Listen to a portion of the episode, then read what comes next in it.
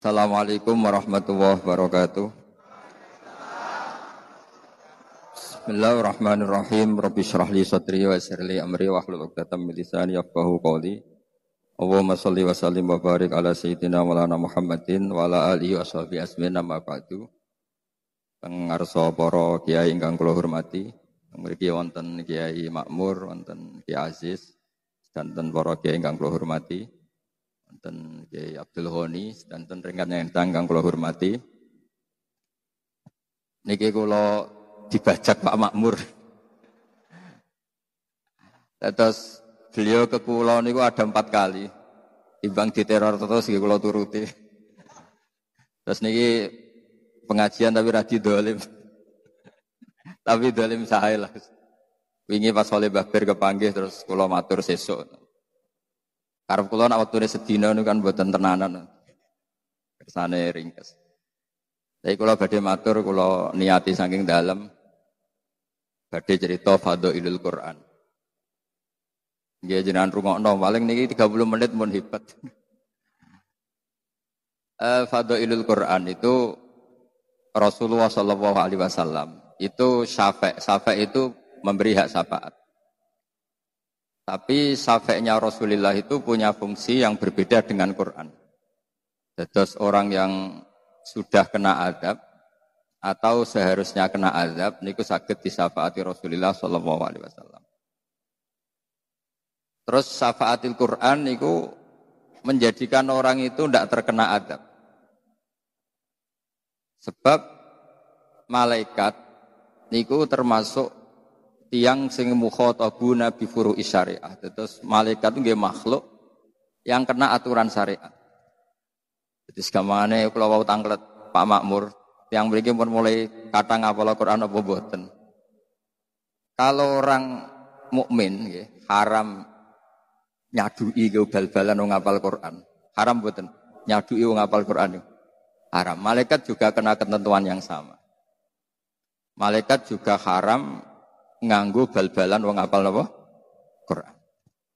Terus kula mangke baca secara otoritatif, secara referensi, secara akurat di antara yang diriwayatkan banyak ulama dan ini saya ulang-ulang.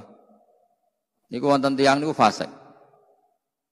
Kudune niku digebuki malaikat mungkar nakir. Mangke kula waca takbir. Jadi ketika mau disiksa mungkar nakir kemudian muncul surat tabarok. Kata surat tabarok, Kowe nak ngebuki wong iki, padha karo ngebuki aku. Terus jare mungkar nakir, tapi aku standar, prosedur. Kon ngebuki wong fasik, jadi aku dunutuki kowe.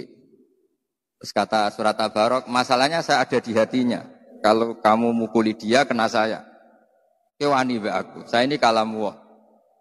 Kata mungkar nakir, yo rawani wong ke kalamu wah.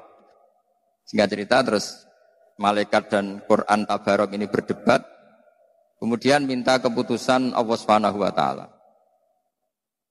Di antara yang didawono banyak ulama, kemudian surat Tabarok ngendikan ngeten matur ya Allah, jika saya tidak bisa mensafati orang ini, hapus saja saya dari daftar sebagai kalamuka, sebagai daftar suratul Quran.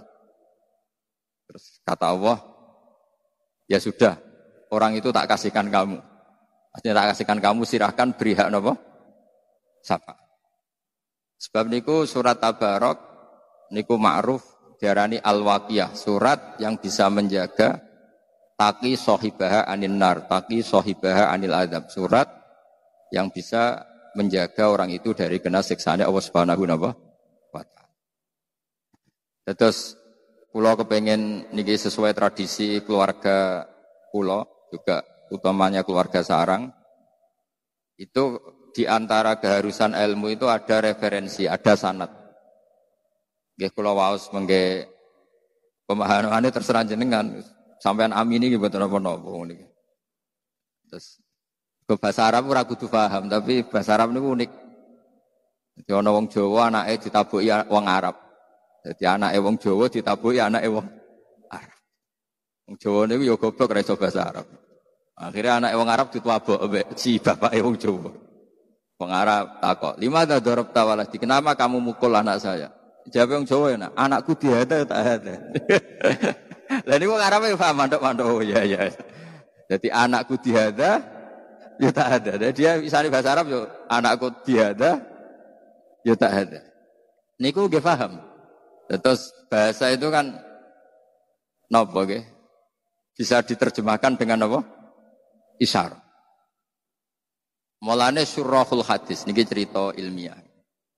Surahul Bukhari, para penyarah kitab Bukhari niku tahu mangkel Imam Bukhari. Iku mangkel tenanan, mboten mangkel bebunan, mangkel tenan. Mergo ditakwil piye ora tok uteke. Imam Bukhari wali mali wong as-sahul kutub ba'da kitabillah nu sahih napa? Bukhari. Niku beliau bikin bab masyur ya. Bukhari itu kalau bikin bab itu artinya hukum yang diinginkan. Beliau bikin bab begini. Babu sihati tolakil akhras. Bab bahwa orang bisu itu sah mentalak. Terus bab orang bisu bisa mentalak bil isyarah. Isyarah itu ya isyarah. Dan ini hadisnya ini ruwete karuan. Ini masalah cerai. Kemudian Imam Bukhari nerangno Kala Rasulullah Wasallam terus nerangkan ana wa kafilul yatim kahataini fil jannah. Satu hadis. Ana wa kafilul yatim kahataini fil jannah. Saya dan yang rumah anak yatim seperti ini nanti di surga. Setelah itu nerangkan lagi asyahru hakada wa hakada wa hakada. Berarti berapa? 30 wa hakada wa hakada wa hakada. Berarti ada kemungkinan 29. Kayak saban kemarin kan 29. Terus ada sholat yang aneh, lama sekali dan pakai rukuk dua kali, pakai iam dua kali. Pokoknya sholat itu aneh sekali. Ketika aneh sekali ada orang yang tanya ketika Sayyidah Aisyah sholat, kemudian Sayyidah Aisyah fa'asyarat nahwas sama. Kemudian Sayyidah Aisyah itu memberi isyarat nahwas sama. Itu surahul Bukhari ini bingung. ini cerita cerai kok malah ngomong ngalor ngidul tentang anak wakafilul yatim kahate ini fil jannah, terus cerita wa kada. Akhirnya mereka istikharah, mereka berpikir ternyata maksudnya Imam Bukhari itu begini. Rasulullah yang bisa ngendikan saja, seorang Rasulullah yang bisa ngendikan saja, kadang iktifa ngalap cukup ambek isyarah untuk memberi pemahaman pada orang lain. Jadi Nabi ingin memahamkan bahwa betapa dekatnya kafilul yatim yang rawat anak yatim dengan beliau di surga begini. Orang akan paham begitu dekatnya orang ini dengan Rasulullah sehingga berhak masuk surga. Begitu juga ketika Sayyidah Aisyah asarat nahwas sama, berarti terjadi gerah gerah. Artinya kalau orang bisu membuat satu isyarah yang memahamkan kalau itu tolak, maka wakoat tolak. Nah, itu jadi ya ruwet tenan. Jadi babu sihati tolakil apa? Akhras bil isyarah. Karena berarti apa? Isyarah itu diakui oleh syariat. Buktinya Rasulullah yang sakit ngendikan saja kadang iktifa memberi apa?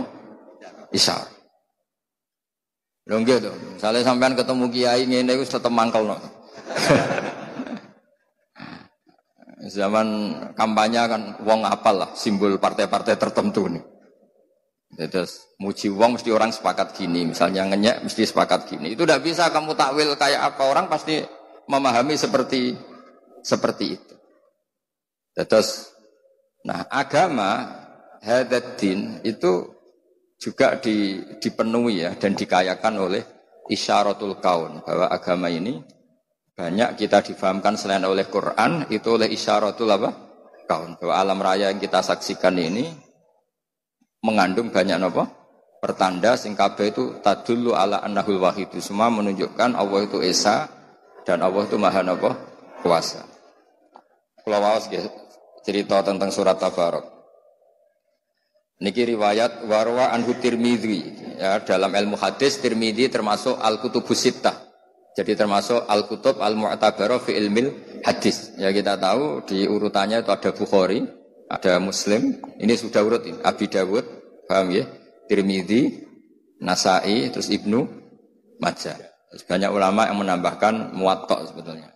Bagi orang-orang Maliki ya, termasuk menambahkan muwatta ya Aziz.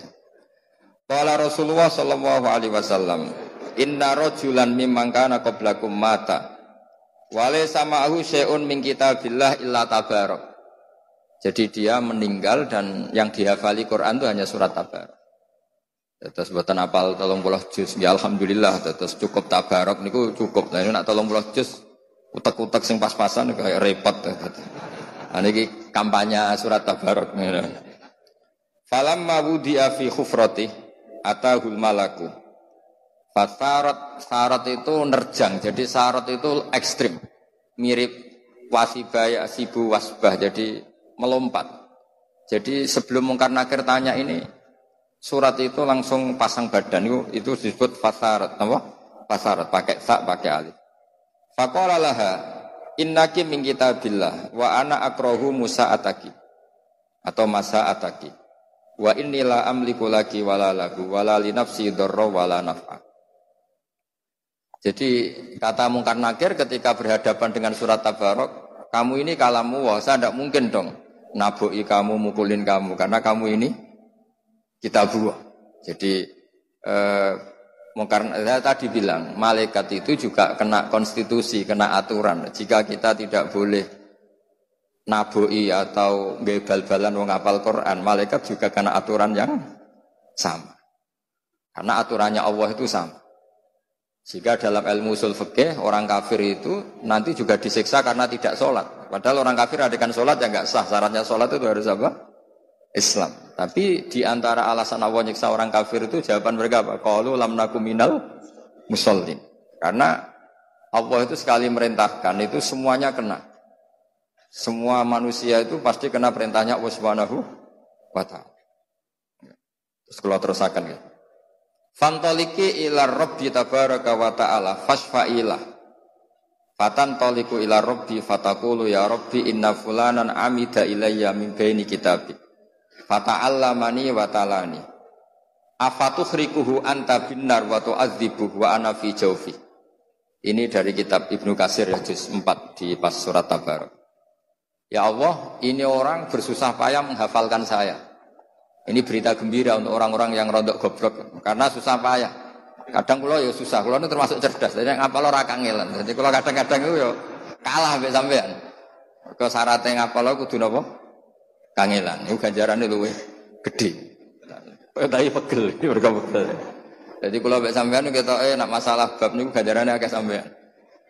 Mergo ngapalone napa? Kangelan. Tapi akhirnya akeh aku, aku kasih lapal tenan sampean kangelan tok rapal. akhirnya akeh kula nah, kan malaikat kan ngitungnya hasil akhir ya, kasih lapal tamu kangelan tok. Kau santri kadang kurang ajar, tapi ya kurang ajar apa. Mau hadis man salah katorikon yalta ilman sahala wahula utorikon ilal sing golek ilmu digampang nang Gus. Jenengan gak mlebu hadis iku Gus, jenengan wis gak golek wis. Wah, ribet ya. Jadi hadis itu untuk sing ijek golek ilmu. Jadi sing wis entuk ndak masuk hadis itu. Lo gentenan jawab di banyak riwayat, bukan satu riwayat di banyak riwayat itu wa innal alima la yastaghfiru lahu man fis samawati wa man fil ard hatta khitan fil bahr. Wong alim itu dijalukno sepuro man fis samawati termasuk malaikat Jibril, malaikat Hamalatul Ars. Iku kabeh njaluk nyepurakno wong alim. Iku wong bodho ora ana riwayat. Angger ana riwayat wa innal jahil iku mesti hadis maudhu. Lane kula niku ya termasuk ya ora niat sombong. Kula niku termasuk mboten pati mboten pati sering istighfar. Tapi mboten krana sombong, wis percaya istighfar malaikat. Dadi kula mboten krana sombong. Terus Wong untuk fasilitas orang dinggo kan iman, jadi tak nikmati. Paham gitu terus. Karena tadi malaikat itu juga kena konstitusi. Jika Allah menyuruh manusia hormat orang alim, malaikat juga kena hitop harus menghormati orang apa? Alim. Masyur itu. Termasuk keramatnya para wali itu Imam Malik punya murid guru tauhid. Itu pas Teng kuburan ditakoki marbuka, mana nabiuka Imam Malik datang. Kue ku tau mulang tauhid nakoki guru tauhid. Iku penggaweane ning donya mulang apa? Tauhid. Misluhu yus'al, mosok wong wong ngene iki mbok takoki. Ya akhirnya mboten sida, wis swarga. Terus Terus ya gak gak kebayang kan guru tauhid takoki marbuka. Wong salat masbuk muafik wae roh sing hukum-hukum pokok. Jadi eling-eling ya, melane ngalim itu penting ya karena agama ini yang bisa menjaga itu hanya orang alim. Nah abid itu tidak bisa. Orang abid itu, egois. Makanya keutamaan orang alim dibanding orang abid itu kayak keutamanya Rasulullah dengan sahabat paling rendah. Misalnya wong abid, wong abid sembah pangeran yang masjid, mesti pikirannya kepen bu swarga. Wis mesti. Kok pen di bojo gak jaluk blonjo ngono. Gas trauma ning donya bojone lek jaluk blonjo ribet kan. Bidadari wis ayu ra jaluk blonjo gak cerewet. Oh kan seneng gak ono kono wedak wis ayu kan seneng.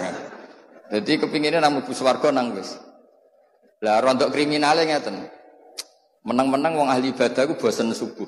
Bosen subuh, bosen puasa. Jadi seneng bayang swarga sampeyan ra ono subuh, ora ono poso. Jadi aslinya dia nganggep ibadah itu problem.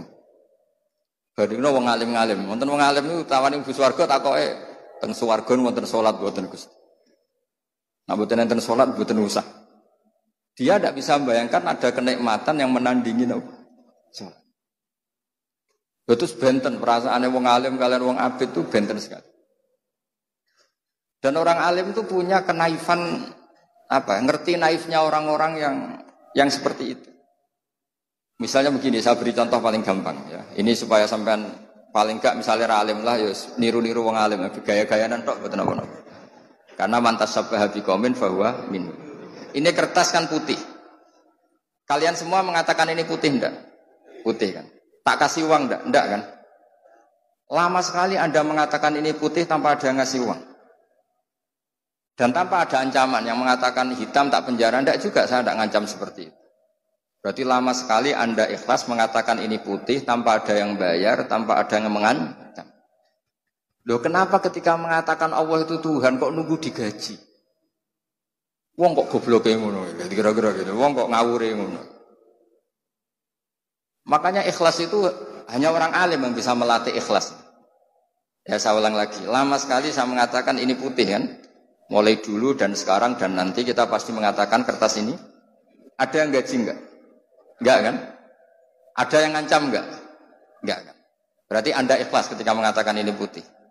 Karena apa? Fakta kan? Realitas. Loh, Allah Tuhan tuh realitas apa enggak? Realitas kan? Kenapa untuk mengatakan Allah Tuhan kamu minta upah? Cek perhitungannya ke pangeran.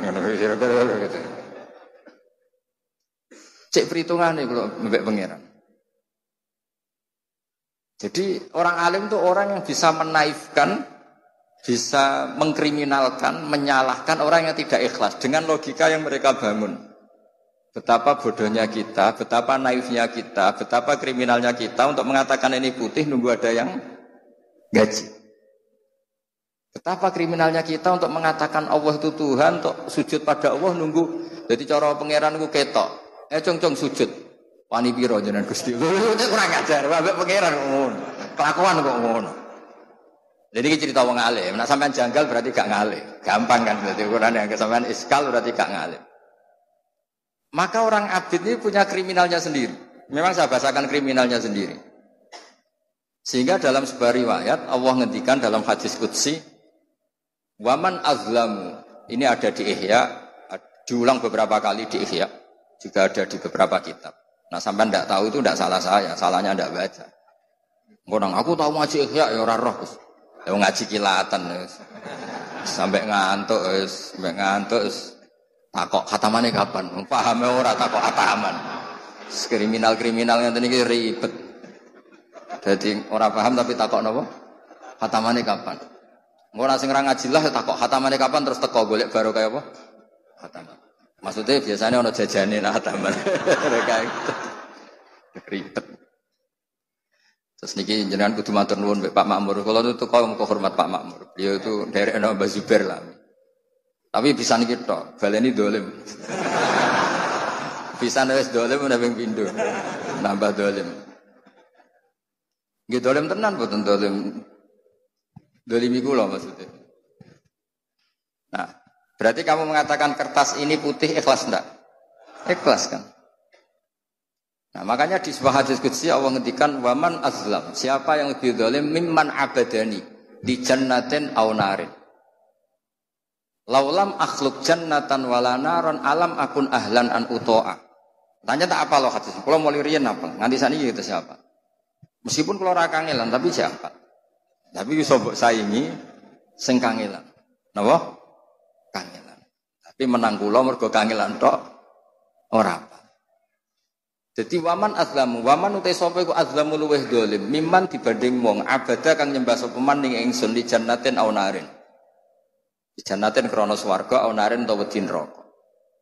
Terus dawe pangeran, laulam akhluk jannatan walanaron. Andai kan aku ya tetep pangeran, tapi ra gawe swarga gak gawe neraka. Apa, apa aku terus gak pangeran? Andai kan Allah tidak menciptakan langit dan bumi, tidak menciptakan surga dan neraka, Allah tetap Tuhan apa enggak? Tetap Tuhan kan? Dan tetap layak disembah apa enggak? Berarti itu cerita kriminalnya ngeten. Wong nyembah Allah kok njaluk opah. Nah, makanya di sini agama itu harus ikhlas.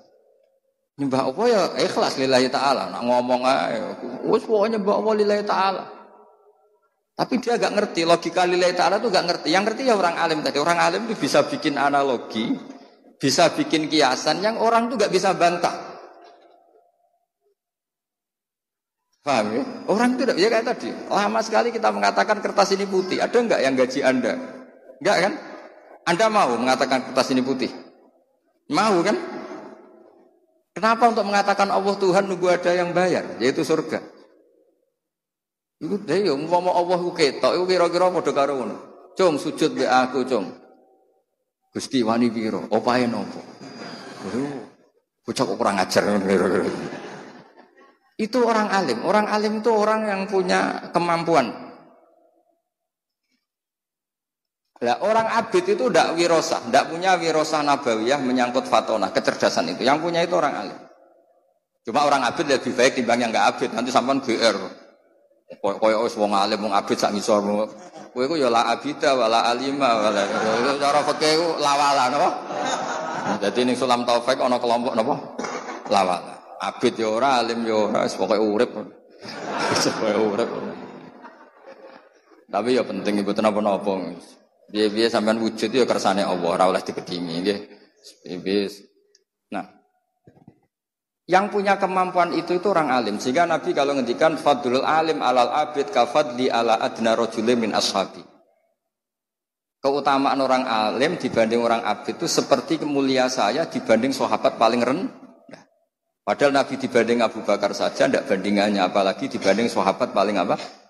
Orang alim itu orang yang bisa menjadikan orang mencintai Allah. Lho kula niku ini jadi ikhlas, pun lami kalau jadi orang ikhlas. Bukan karena hati saya, hati saya inginnya ada ikhlas. Kita punya nafsu, inginnya ada ikhlas. Tapi agar terus izin. Aku darani tembok ini kuning, darani lampu itu kuning, atau darani meja ini hijau. Selama ini tidak ada yang gaji. Kenapa saya katakan? Karena saya ingin ngomong fakta. Bahwa ini putih, peci saya hitam. Selama ini saya ngomong fakta itu tidak ada yang gaji dan saya senang karena waras kan. Hanya karena ingin waras kan. Misalnya kedua tak arani putih kan ya waras kan. Terus kertas ini tak arani ireng kan ya tidak waras. Karena agama ini di kaum yakilun, di kaum ya.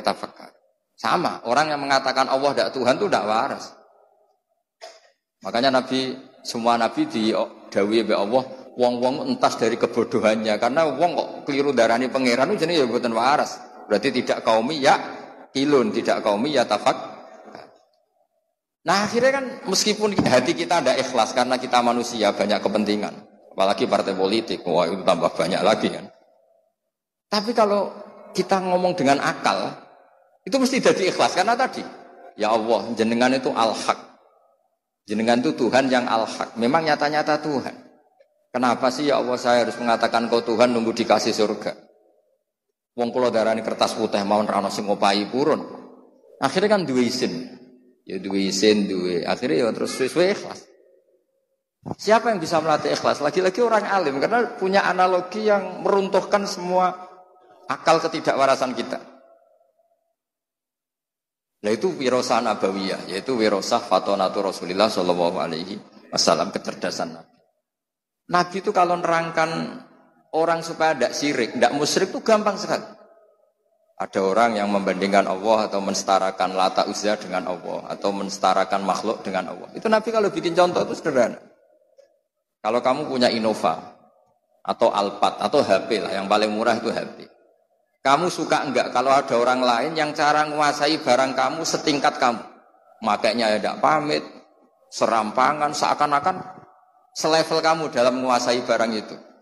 Kamu punya rumah, kemudian ada orang lain cara masuk rumah kamu, cara menggunakan fasilitas, apa saja gayanya kayak kamu.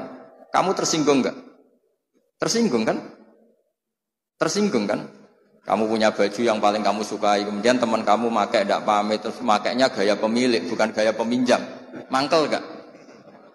Nah, Rasulullah itu segampang itu menerangkan. Halakum mimma malakat aimanukum min syuraka afima rusaqnakum fa antum fihi sawa takhafunahum kakhifatikum anfusakum. Kalian punya barang, kemudian ada orang lain yang nggak punya barang itu. Dan cara menggunakan barang itu sepersis kamu.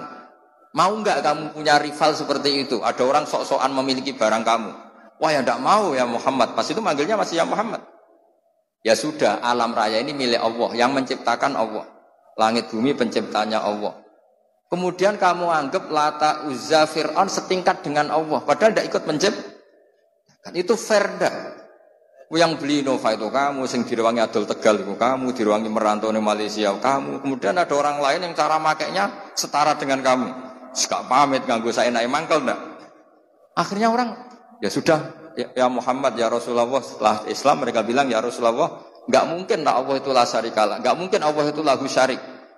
Allah la syarik jadi al-malik bisa mesti mutakhasisun be. Orang yang memiliki sesuatu itu yang paling spesial dengan sesuatu itu. Podo al-khaliq lihadal alam mesti mutakhasisun bihadal alam. Jadi Nabi itu segampang itu. Nah sekarang kita ini kehilangan fatona, kehilangan kecerdasan untuk memberi penjel. Misalnya ngancam rokok, gak anut kualat, gak anut nerokok. Jadi ibu siji yo tegas nomor loro ya rawati iso ngaji. Jadi itu kan tidak seperti itu dulu, tidak tidak seperti itu. Contoh kedua, banyak orang yang menuhankan banyak makhluk. Dan mereka cara berpikir, saya berkali-kali ngulang dalam semua pengajian saya. Aja alal alihata ilaha wahida innaha adalah ujab. Dulu orang kafir cara berpikir Muhammad problem kita ini banyak. Masa Tuhannya satu? Karena dari dulu orang Arab menganggap Tuhan itu solusi. Masa problem kita banyak kemudian Tuhan satu berarti apa? Problem banyak kemudian solusinya satu. Makanya mereka iskal janggal aja alal alihata ilaha wahida innaha adalah sayun. Itu logika yang terbangun. Tapi Rasulullah cara menjelaskan itu gampang sekali. Kalau kamu jadi buruh, punya majikan banyak, perintahnya beda-beda, instruksinya beda-beda, dan kalau nggak kamu turuti marah semua. Ya seperti orang jadi pembantu di rumah tangga. Sing lanang misalnya ngongkon ngumbah mobil, sing wedok ngongkon nyapu misalnya. Nanti anaknya ngongkon ngeces no HP. Kowe jadi buruh kan yo bingung kakean apa? Majikan. Terus kalau kamu jadi buruh, kemudian majikannya banyak, perintahnya beda-beda, kamu suka mana dengan punya majikan satu? Ya suka satu ya Muhammad. Mereka belum Islam maksudnya. Ya tuh, ya sudah seperti itu. Fawahu sayyidukum wa maulakum. Allah itu tuan kamu. Kalau Tuhan banyak nanti kamu bingung perintahnya beda-beda semuanya ngancam kamu masuk neraka pusing kamu. Segampang itu Nabi membuat penjelasan. Doroba apa masalah rojulan fihi syuraka umutasyakisuna wa rojulan salamal lirojul. Jadi kalau lah tradisi-tradisi ngapalkan Quran nanti yang sudah hafal dibantu yang alumni pondok-pondok kita karena kita tidak pernah sempurna nama manusia. Tapi nggak boleh orang itu tidak hafal Quran. Jadi ada yang hafal lafadznya, ada yang hafal maknanya, ada yang hafal semangat hukumnya karena makna hafal itu umum. Tapi apa pun itu kita harus ingat. Apa Quran itu melatih kecerdasan. Apa melatih apa? Kecerdasan. Ya itu tadi. Kalau kamu tidak ikhlas, itu mungkin karena kita punya nafsu, pasti sering tidak ikhlas. Tapi logika kita akan menolak ketidakikhlasan itu karena setelah kita dipermalukan dengan logika tadi. Kita lama sekali mengatakan kertas putih itu tidak ada yang gaji. Toh tetap mengatakan itu putih. Karena apa? Fakta kan? Dan sekarang Allah itu Tuhan itu fakta apa enggak? Kenapa untuk mengatakan Allah Tuhan nunggu digaji sur? surga? Nah lepas dari kita tetap nggak ikhlas ini serabakat soleh, tapi kan izin. Bayina. Yang bisa menghancurkan pikiran kotor itu hanya al-bayina. Orang-orang kafir baik ahli kitab maupun dari kategori musyrikin itu tidak akan tercerabut dari akar kekafirannya. Hatta tak tiahumul sehingga datang kebenaran sing jelas welo-welo. Kebenaran yang menghunjam, kebenaran yang logikanya nggak terbantahkan. Siapa itu Rasulullah minallah yatslu suhufam mutahhar. Nah Islam itu datang dengan logika yang nggak terbantahkan. Kayak tadi misalnya ada pertanyaannya tadi. Pertanyaannya tadi, alam raya ini yang bikin siapa Allah Ta'ala? Masa yang bikin kemudian ada orang atau makhluk atau siapa pun yang setara dengan ini? Kan tidak fair. Yang beli Innova itu siapa saya? Pakai uang siapa saya? Kemudian ada orang lain yang merasa setara. Cara miliki Innova itu. Aneh gak? Aneh lah itu logika yang nggak terbantahkan. Sehingga saking kuatnya logika itu orang-orang kafir yang musyrik maupun ahli kitab infikak an akidatihim al khotiah atau al muzillah. Pokoknya mereka bisa tercerabut dari akar kesal kesalahan. Karena ada kekuatan apa? Bayinah tadi. Nah kita ini sudah kehilangan banyak kemampuan berargumentasi. Makanya di antara Diskusi ini orang melatih logika. Kenapa melatih apa? Logika. Hatta tak tiahumul. Bayinah itu siapa? Rasulullah minallah yatslu sufamuta. Ya, jadi apal surat tabarok, logikanya tadi. Kalau kamu apal tabarok, syukur-syukur apal Quran, berarti kamu membawa sesuatu dan menyatu dengan sesuatu yang nggak layak kena azab. Makanya dari riwayat Inna wa ta'ala lam yu'adzib qalban wa al-Quran. Allah tidak akan menyiksa hati yang di situ ada apa? Quran. Karena malaikat juga kena aturan kan. Masa orang ngapal Quran itu bal-balan malaikat. Bangunnya malaikat gak tahu ngaji fikih. Wa yahrumu idza'u ahli Quran. Engko wacana tak beri nak panjen napa? Lah repote ngeten, hafid di wisuda jebule bareng disadui malaikat diprotes kok ini hafid dengan sadui wis tak tes jebule lali kabeh lah iku hafid wisuda berarti buatan hafid hakikatan Nah, Hafid hakikotan ya sampai ila wafati. Udah ya sementing togane ambek ini panggung. Ya kadang ya hafal tenan, kadang ya orang. Tapi apa pun itu misalnya belum hafal betul ya masih bisa dilanjut karena belajar itu tidak ada apa habis habis. Ya terus kalau kepengen mon terus kalau terus nol. Fa in kunta fa'ilan daka famkhuni min kitabik. Kalau engkau ya Allah tidak memberi hak syafaat ke saya, maka sebaiknya saya tidak usah sebagai kita buka. Famhuni min kitabik. Saya hapus sebagai surat Quran. Jadi gamane cara surat Tabarok, Gusti kula sebagai surat itu duwe gengsi diutang jasa. Ini orang kangelan ngapalno aku tiap malam lah. Makanya saya agak susah kan ada rontok kangelan bareng ribet ya. Ya pokoknya sing ngapalno ora usah usah kangelan. Pokoknya ini Ya ini malam-malam ngapalkan saya. Kok saya tidak balas jasa itu gimana? Ke mana orang ini tidurnya terganggu karena menghafal saya. Jadwal istirahatnya terganggu karena baca saya. Kemudian orang ini setelah mau disiksa saya tidak ngambil peran, tidak nyafaat itu. Cara saya apa kata dunia kan nggak nggak pantas lah kira-kira gitu. Jadi redaksinya itu harus betul. Inna fulanan amit min baini kitabik fata'allamani wa talani Wa tu'adzibu wa ana fi jawfi. Jadi yang mereka kata dua anak fi jawfi ini kata surat Tabarok. Bayangkan kalau apal 30 juz. Jadi surat Tabarok itu merasa salah. Cek, cek saya tidak bisa nyafaati. Kalau saya tidak bisa fam famkuni min kitabik. Mendingan saya tidak termasuk min kitabik. Tidak termasuk Quran. Terus kata Allah, ala aroka ghodibta jadi berarti kamu marah. Terus kata surat Tabarok, ya iyalah Gusti saya memang layak marah. Karena saya dihafalkan orang itu dan orang itu hormat saya sampai saya dihafalkan. Kemudian saya tidak bisa berbuat apa untuk nyafati orang ini.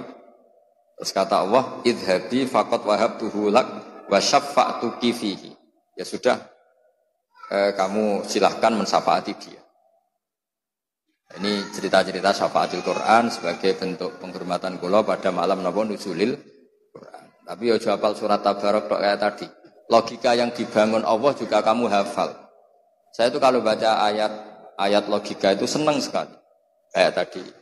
Ketika Allah ingin dan faktanya memang lasari kalah, tidak ada mitra yang setara dengan Allah. Allah ngintikan apa? Halakum mimma malakat aimanukum min suraka afima rozaqnakum fa antum fihi sawa. Misalnya ibu-ibu masak wis enak, wangilan. Terus ada orang lain yang klaim itu masakannya mangkel enggak? Mangkel kan?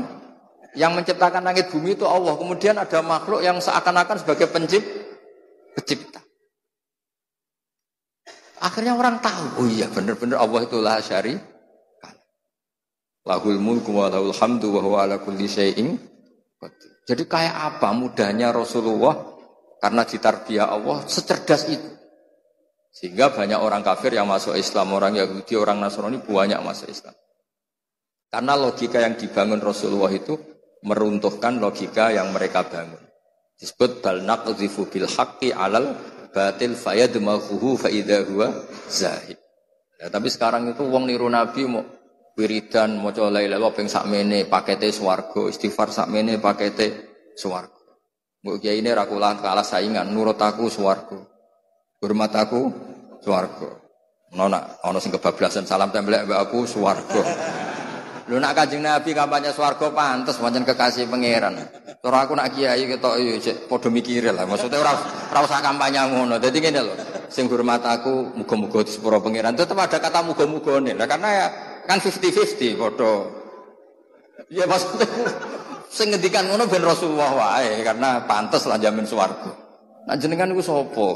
Sertifikasi orang metu kok kemenak kan. Oh dadi kiai orang sertifikasi ora. Nggih ngoten mawon mugi-mugi barokah. Assalamualaikum warahmatullahi wabarakatuh.